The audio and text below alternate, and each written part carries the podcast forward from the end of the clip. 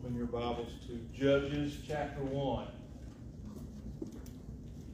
Judges chapter 1. That's where we're going to start. Um, I've been studying this book pretty intently for probably five or six weeks now. And I was telling Daniel, I rewrote this message this morning, or not this morning, but this week, probably four times got basically the same content in all of them. I just take, took different approaches for them. Judges is a narrative. It is a story.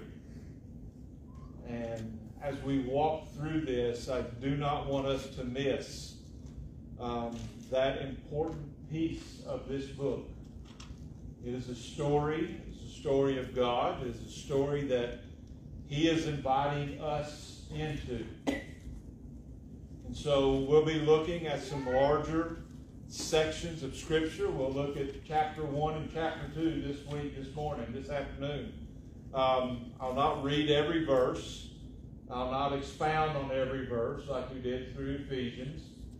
But the story is what I want us to see. And so let me encourage you to be reading this book. Be reading Judges on your own. Spend time uh, with the Lord in His Word.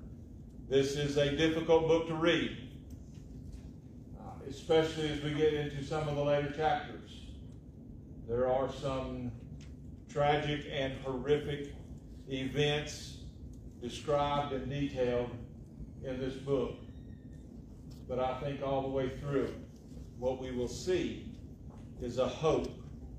And ultimately, that hope comes in the person of Christ. If you found Judges chapter 1, I'm just going to read the first three or four verses. If you would stand as we open the word of the Lord together. Judges chapter 1, beginning in verse 1. I think I'm going to read down through verse 3 or 4. After the death of Joshua, the people of Israel inquired of the Lord, Who shall go up first for us against the Canaanites to fight against them? The Lord said, Judah shall go up. Behold, I have given the land into his hand. And Judah said to Simeon, his brother, Come up with me into the territory allotted to me, that we may fight against the Canaanites, and I likewise will go with you into the territory allotted to you. So Simeon went with him. This is the word of the Lord. Father, we thank you for the truth of your word. We thank you for the vulnerability of your word. We thank you that as we read it and we read difficult passages, passages that create conflict in our own spirits, passages that create sometimes even confusion. That, Father, you would guide our hearts and guide our thoughts that we can see the work you're doing as we walk through this passage today and this book over the coming weeks. Ultimately, I pray, Father, that we would see Jesus. In his name we pray. Amen. Thank you all. I'm going to tell you a story. I'm going to tell you a story over the next few weeks. It's a story of victory and it's a story of tragedy, a story of judgment and deliverance, a story of mystery and sex and civil war and murder. But it doesn't begin in Judges. It begins in Genesis. In the beginning, God. When we see the Bible as God's redemptive story, we find about seven major movements.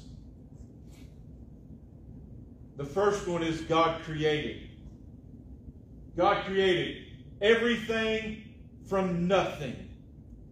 God created at the sound of his thunderous voice. God said, those are the most powerful words in all of human history. God said. So we start in the beginning with creation and a fall and a call and a covenant.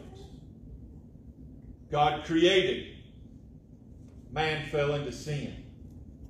God called a man to build a family in Abraham, and God covenanted with him to build a nation that would bless the world and provide a redeemer. But man continued in sin.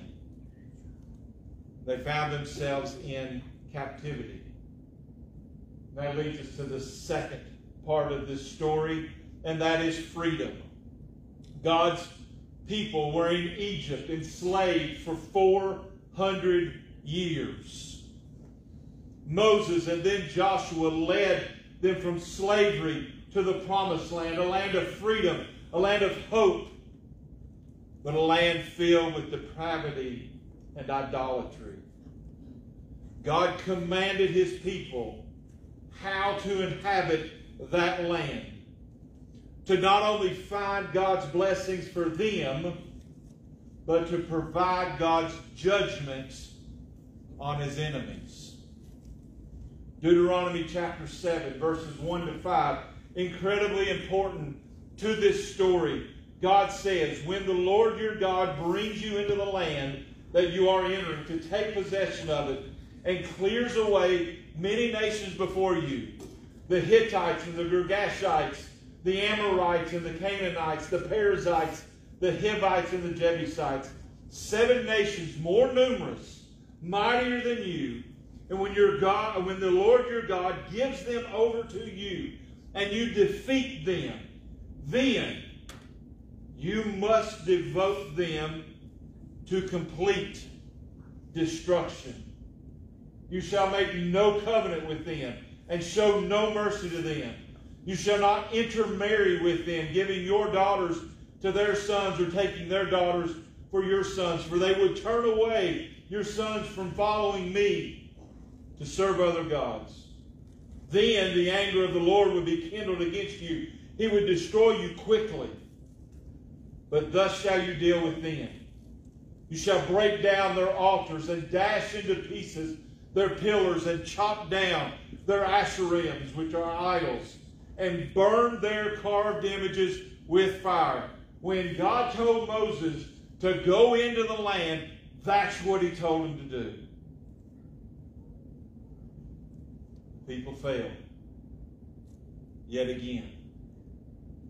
Instead of driving out the Canaanites, they became Canaanites.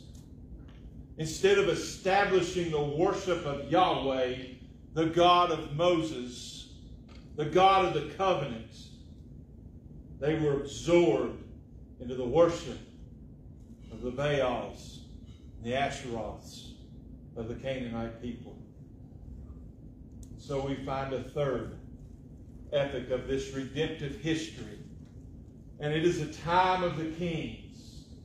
David, Surely David would be a righteous leader, a deliverer. Surely David would be the Savior that they were looking for. And indeed, in spite of his abhorrent failures, he was the standard. David at least understood the necessity of repentance.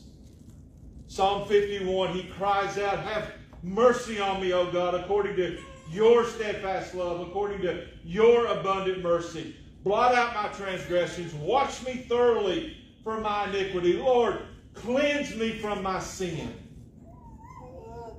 But the kingdom would not stand. As it divided, it rejected and even killed the prophets of God. The kingship rule would fall and lead yet again to exile. And then we find the fourth era the return to Jerusalem. 70 years in captivity, rebuilding the temple, rebuilding the city, rebuilding the walls, rebuilding their homes, rebuilding the priesthood, rebuilding worship. Surely now But no. The Old Testament closes. Malachi chapter 4. Behold, the day is coming, burning like an oven, when all the arrogant and all the evildoers will be stubble. The day that is coming shall set them ablaze, says the Lord of hosts, so that it will leave them neither root nor branch. But for you who fear my name, the Son of Righteousness shall rise with healing in his wings.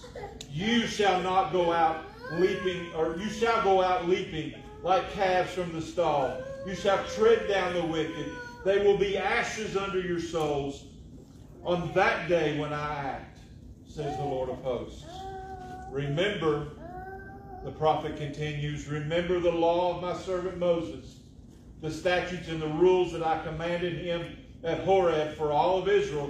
Behold, I will send you Elijah, the prophet, before the great and awesome day of the Lord comes, and he will turn the hearts of fathers to their children and the hearts of children to their fathers, lest I come and strike the land with a decree of utter destruction. Then the fifth movement. Silence. Four hundred years of silence. The prophecy of Amos, chapter 8, verse 11, comes to pass. The prophet says, Behold, the days are coming, declares the Lord, when I will send a famine.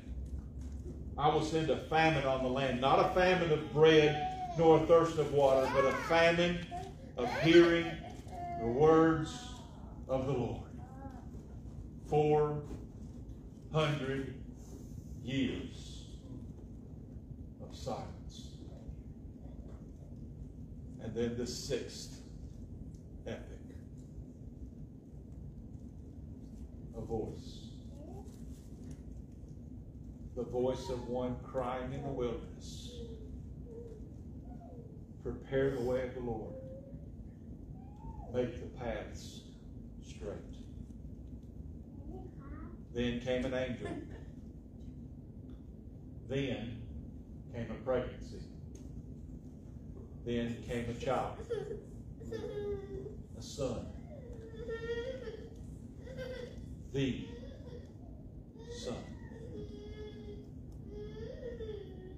When we open up the words of Judges, we find ourselves in this story, right in the thick of it, right in the mess of it, in the deepest levels of depravity of it. But we see a people and we find ourselves in hope of a Redeemer, a Savior, a King, a Judge, a Deliverer, a hope. When we come to Judges, that God had freed the people from the slavery in Egypt. They've been wandering in the wilderness for 40 years so that all that generation died, leaving really one only adult generation. They battled for years under Joshua as they entered Canaan and they began to take the land, but now Joshua is dead. They've been here before, though. Joshua chapter 1. After the death of Moses, the servant of the Lord, the Lord said to Joshua, the son of Nun, Moses' assistant, Moses, my servant, is dead. Now, therefore, arise, go over Jordan, you and all this people, into the land that I am giving them to all the people. But Joshua left no assistant. Indeed, Joshua and his generation of leaders left no one. Judges chapter 2, verse 10 says, All that generation, when they were gathered to their fathers, the generation of Joshua, there arose another generation after them who did not know the Lord or the work that he had done in Israel. A whole generation.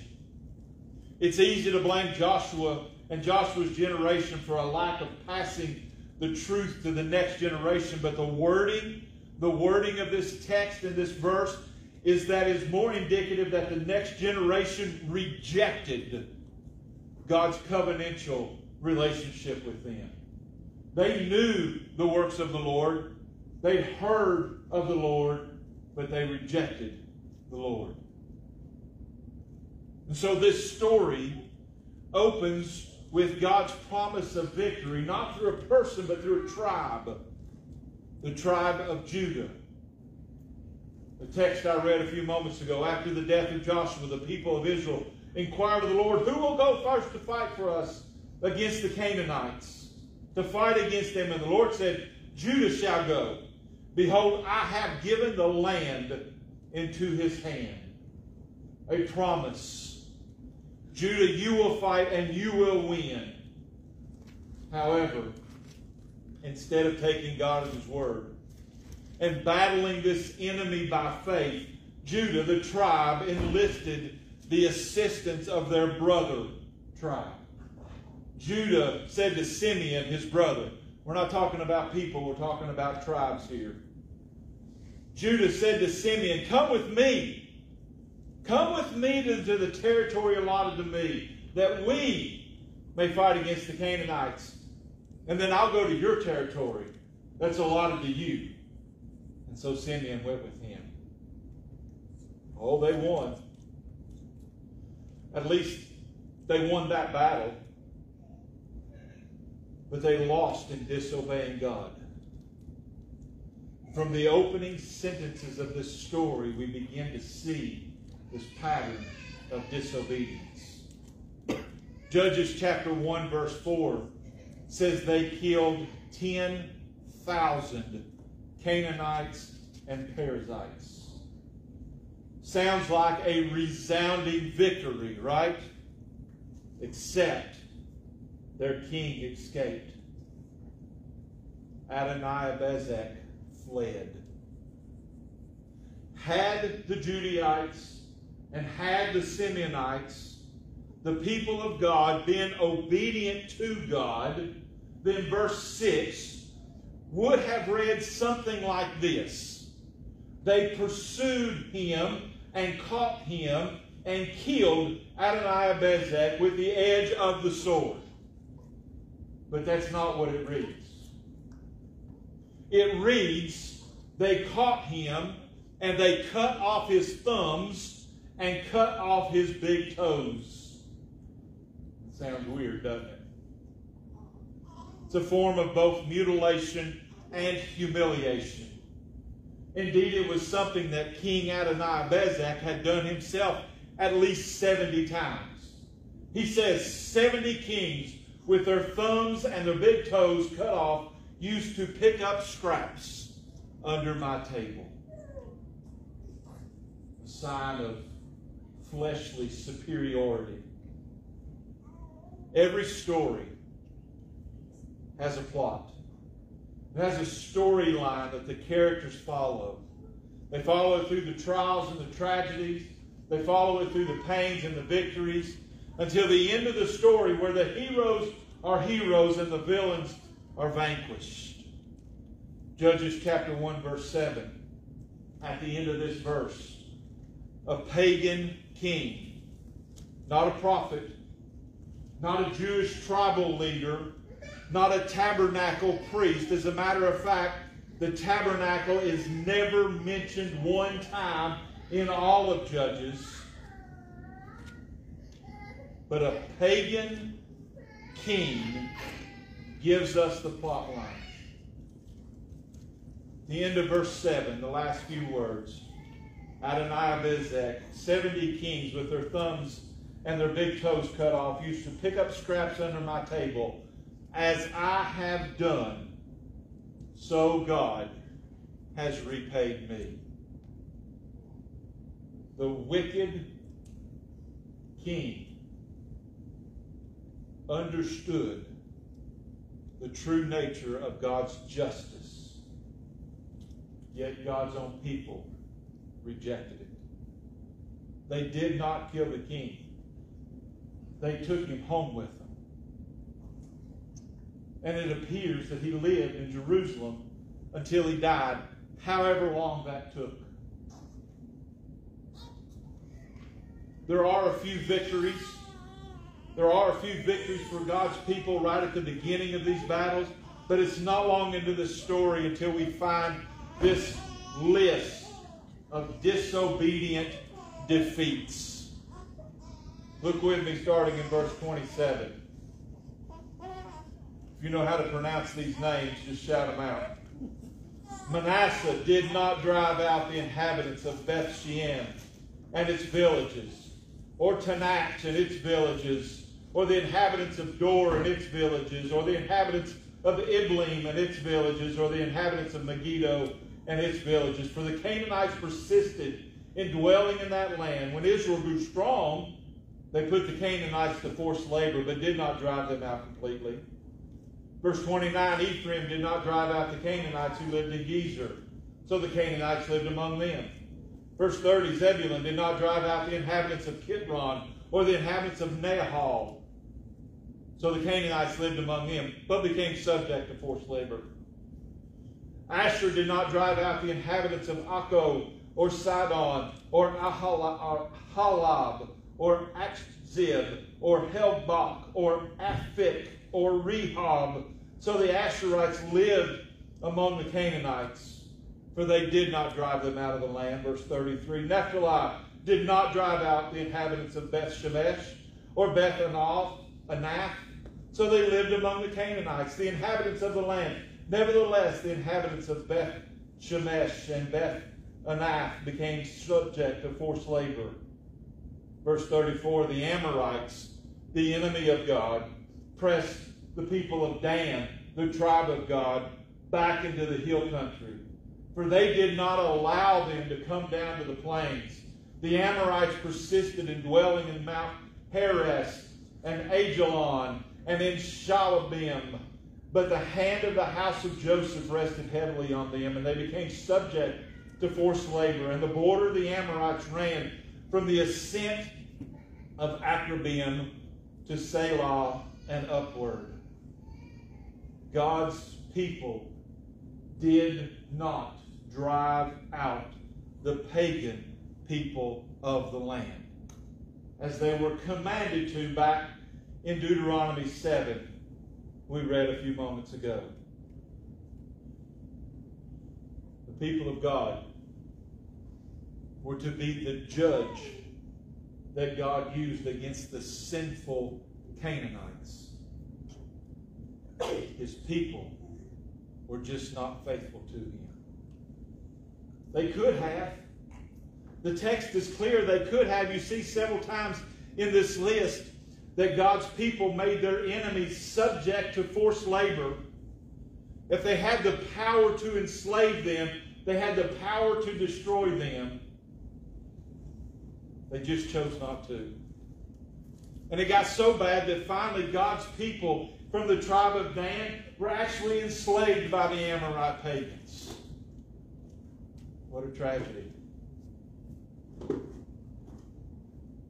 What would create such a despairing situation for God's chosen people? We find it in chapter 2. The first three verses.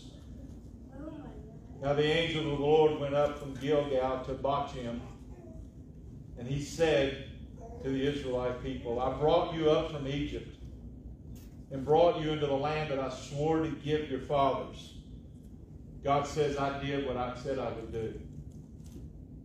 I said, I will never break my covenant with you, and you shall make no covenants with the inhabitants of this land. You shall break down their altars, but you have not obeyed my voice.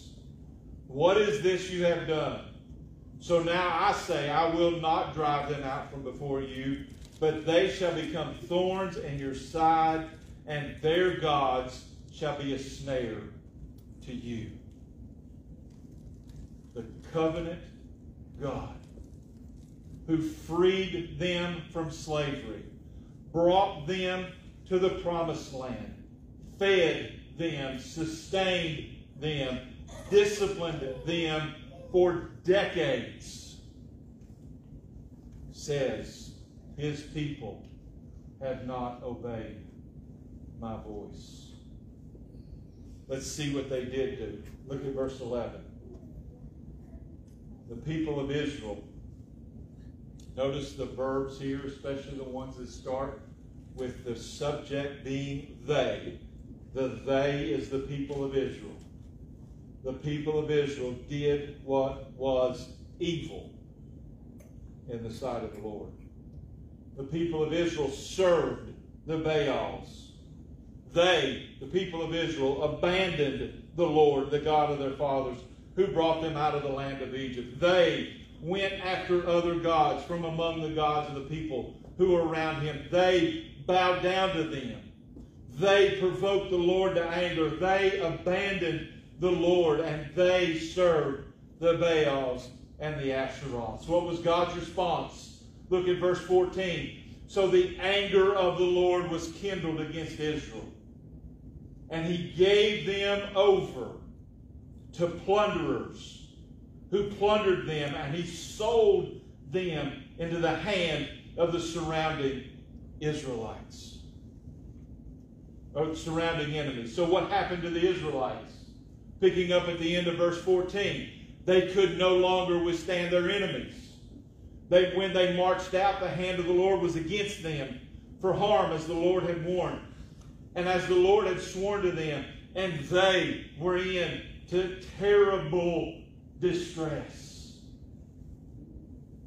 One author writes of this passage it was not simply a memory loss that the Israelites suffered in forgetting Yahweh and his great deeds. Neither was it merely an inadvertent strain from the straight and narrow. Rather, it was a deliberate going after other gods and worshiping them. This is treason.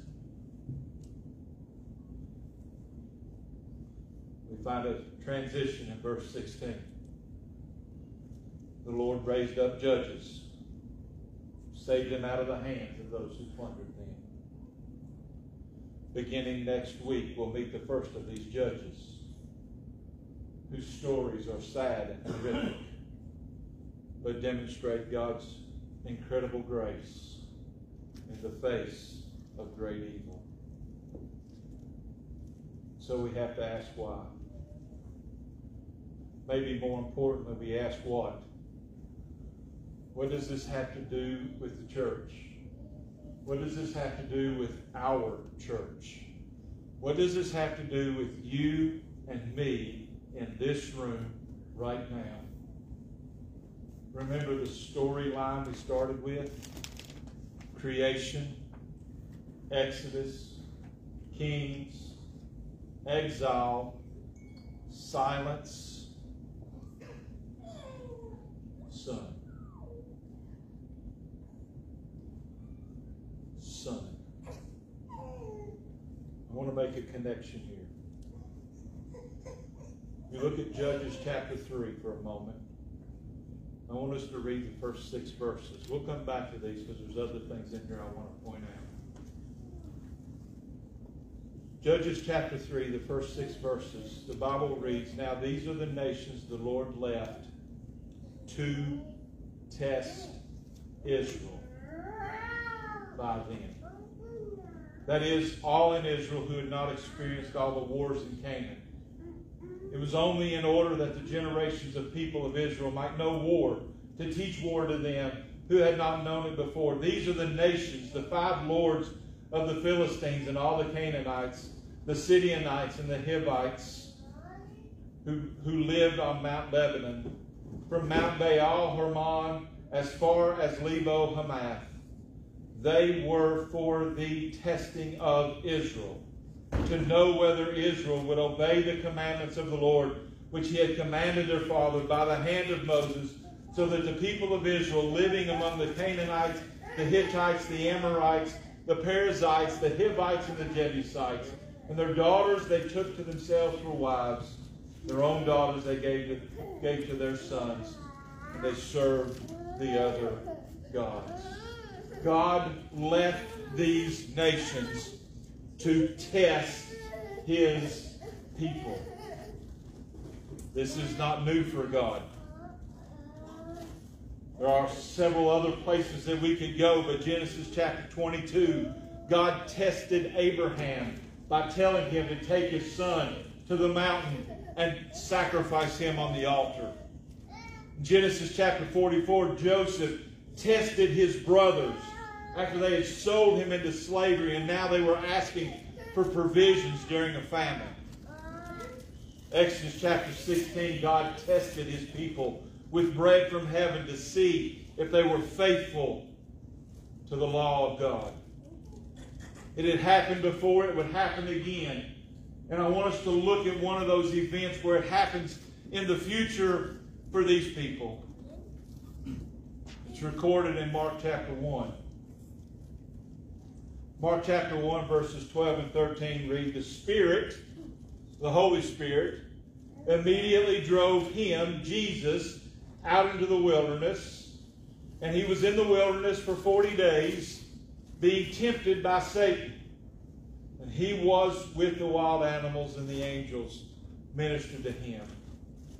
When the Hebrew is translated, when the Old Testament is translated from Hebrew to Greek, the word in Genesis, the word in, in Judges chapter 3 that's translated tested, when it's translated to Greek, it's the exact same word that Mark used when he said that Satan tempted Jesus.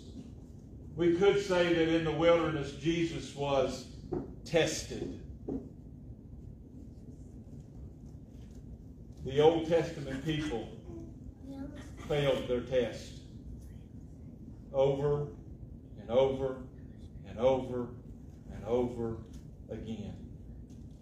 Judges chapter 2, again, verse 17. They did not listen to their judges, for they whored after other gods and bowed down to them. They soon turned aside from the way in which their fathers had walked, who had obeyed the, uh, who had obeyed the commandments of the Lord, and they did not do so. They failed the test. Jesus did not fail. As a matter of fact, in Hebrews chapter 4, verse 15, the Bible says that Jesus, in every respect, has been tempted, has been tested, just like we are, yet without sin. I told you there were seven major movements in this biblical story the beginnings, the Exodus, the kings, the exile, silence, the Son. There's one more. Revelation chapter 5. Between the throne, the four living creatures, and among the elders, I saw the Lamb standing, as though he had been slain with seven horns, all the power, seven eyes, all the wisdom, which are the seven spirits of God sent out to the earth. There is an eternity that is waiting. And beloved, until eternity is our home, our faith is tested every day. Every day when we get up, every day when we watch something online, every day when we watch a video or post something on social media. It's tested every day in our relationships with our husbands, our wives, our children. It's our children. It's tested every day when we're temp- when temptation is staring us in the eyes. It's tested when we get angry or sad, when we get busy or bored. It's tested when we feel like we've lost control of everything or we have full control of everything. Beloved church, Jesus passed the test. The book of Judges is looking for a Savior. They don't know it yet, but that Savior is Jesus. But you and I, we know, or, or at least we've heard, Jesus died for our sin the sinless one, the one who knew no sin, became sin and died because of us and rose again. And when he rose again, he defeated every idol, every false god, closing the mouths of every false prophet.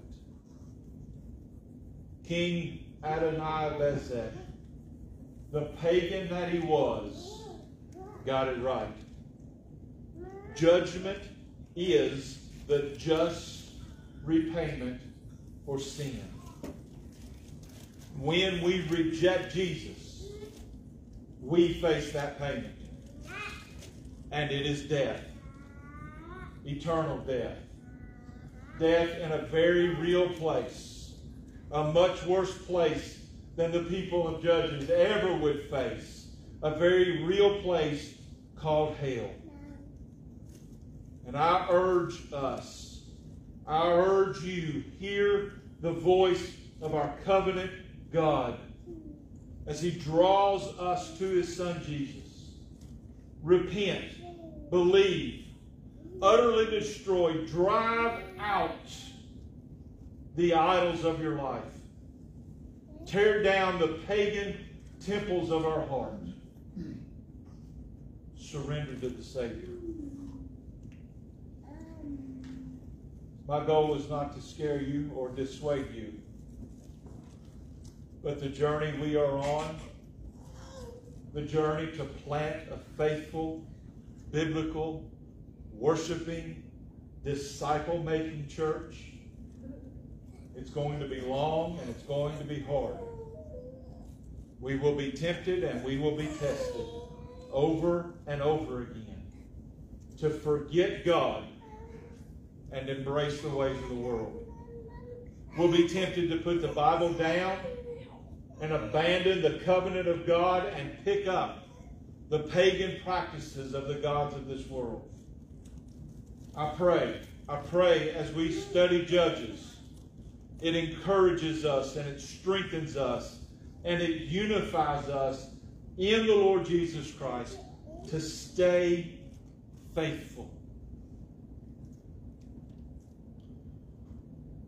A mighty fortress is our God. I'm going to close this morning by reading Psalm 46. Psalm 46.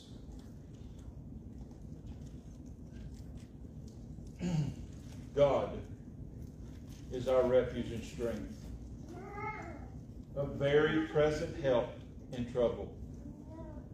Therefore, we will not fear. Though the earth gives way, though the mountains be moved into the heart of the sea, though its waters roar and foam, though the mountains tremble at its swelling, there is a river whose streams make glad the city of God, the holy habitation of the Most High. God is in the midst of her. She shall not be moved. God will help her when the morning dawns. The nations rage, the kingdoms totter. His, he utters his voice, the earth melts. The Lord of hosts is with us. The God of Jacob is our fortress. Come, behold the work of the Lord, how he has brought desolations on the earth. He makes wars cease to, end, to the ends of the earth. He breaks the bow and shatters the spear. He burns the chariots with fire. Be still and know that I am God. I will be exalted among the nations. I will be exalted in all the earth. The Lord of hosts is with us. The God of Jacob is our fortress. Daniel's going to introduce us to a new song, perhaps to you.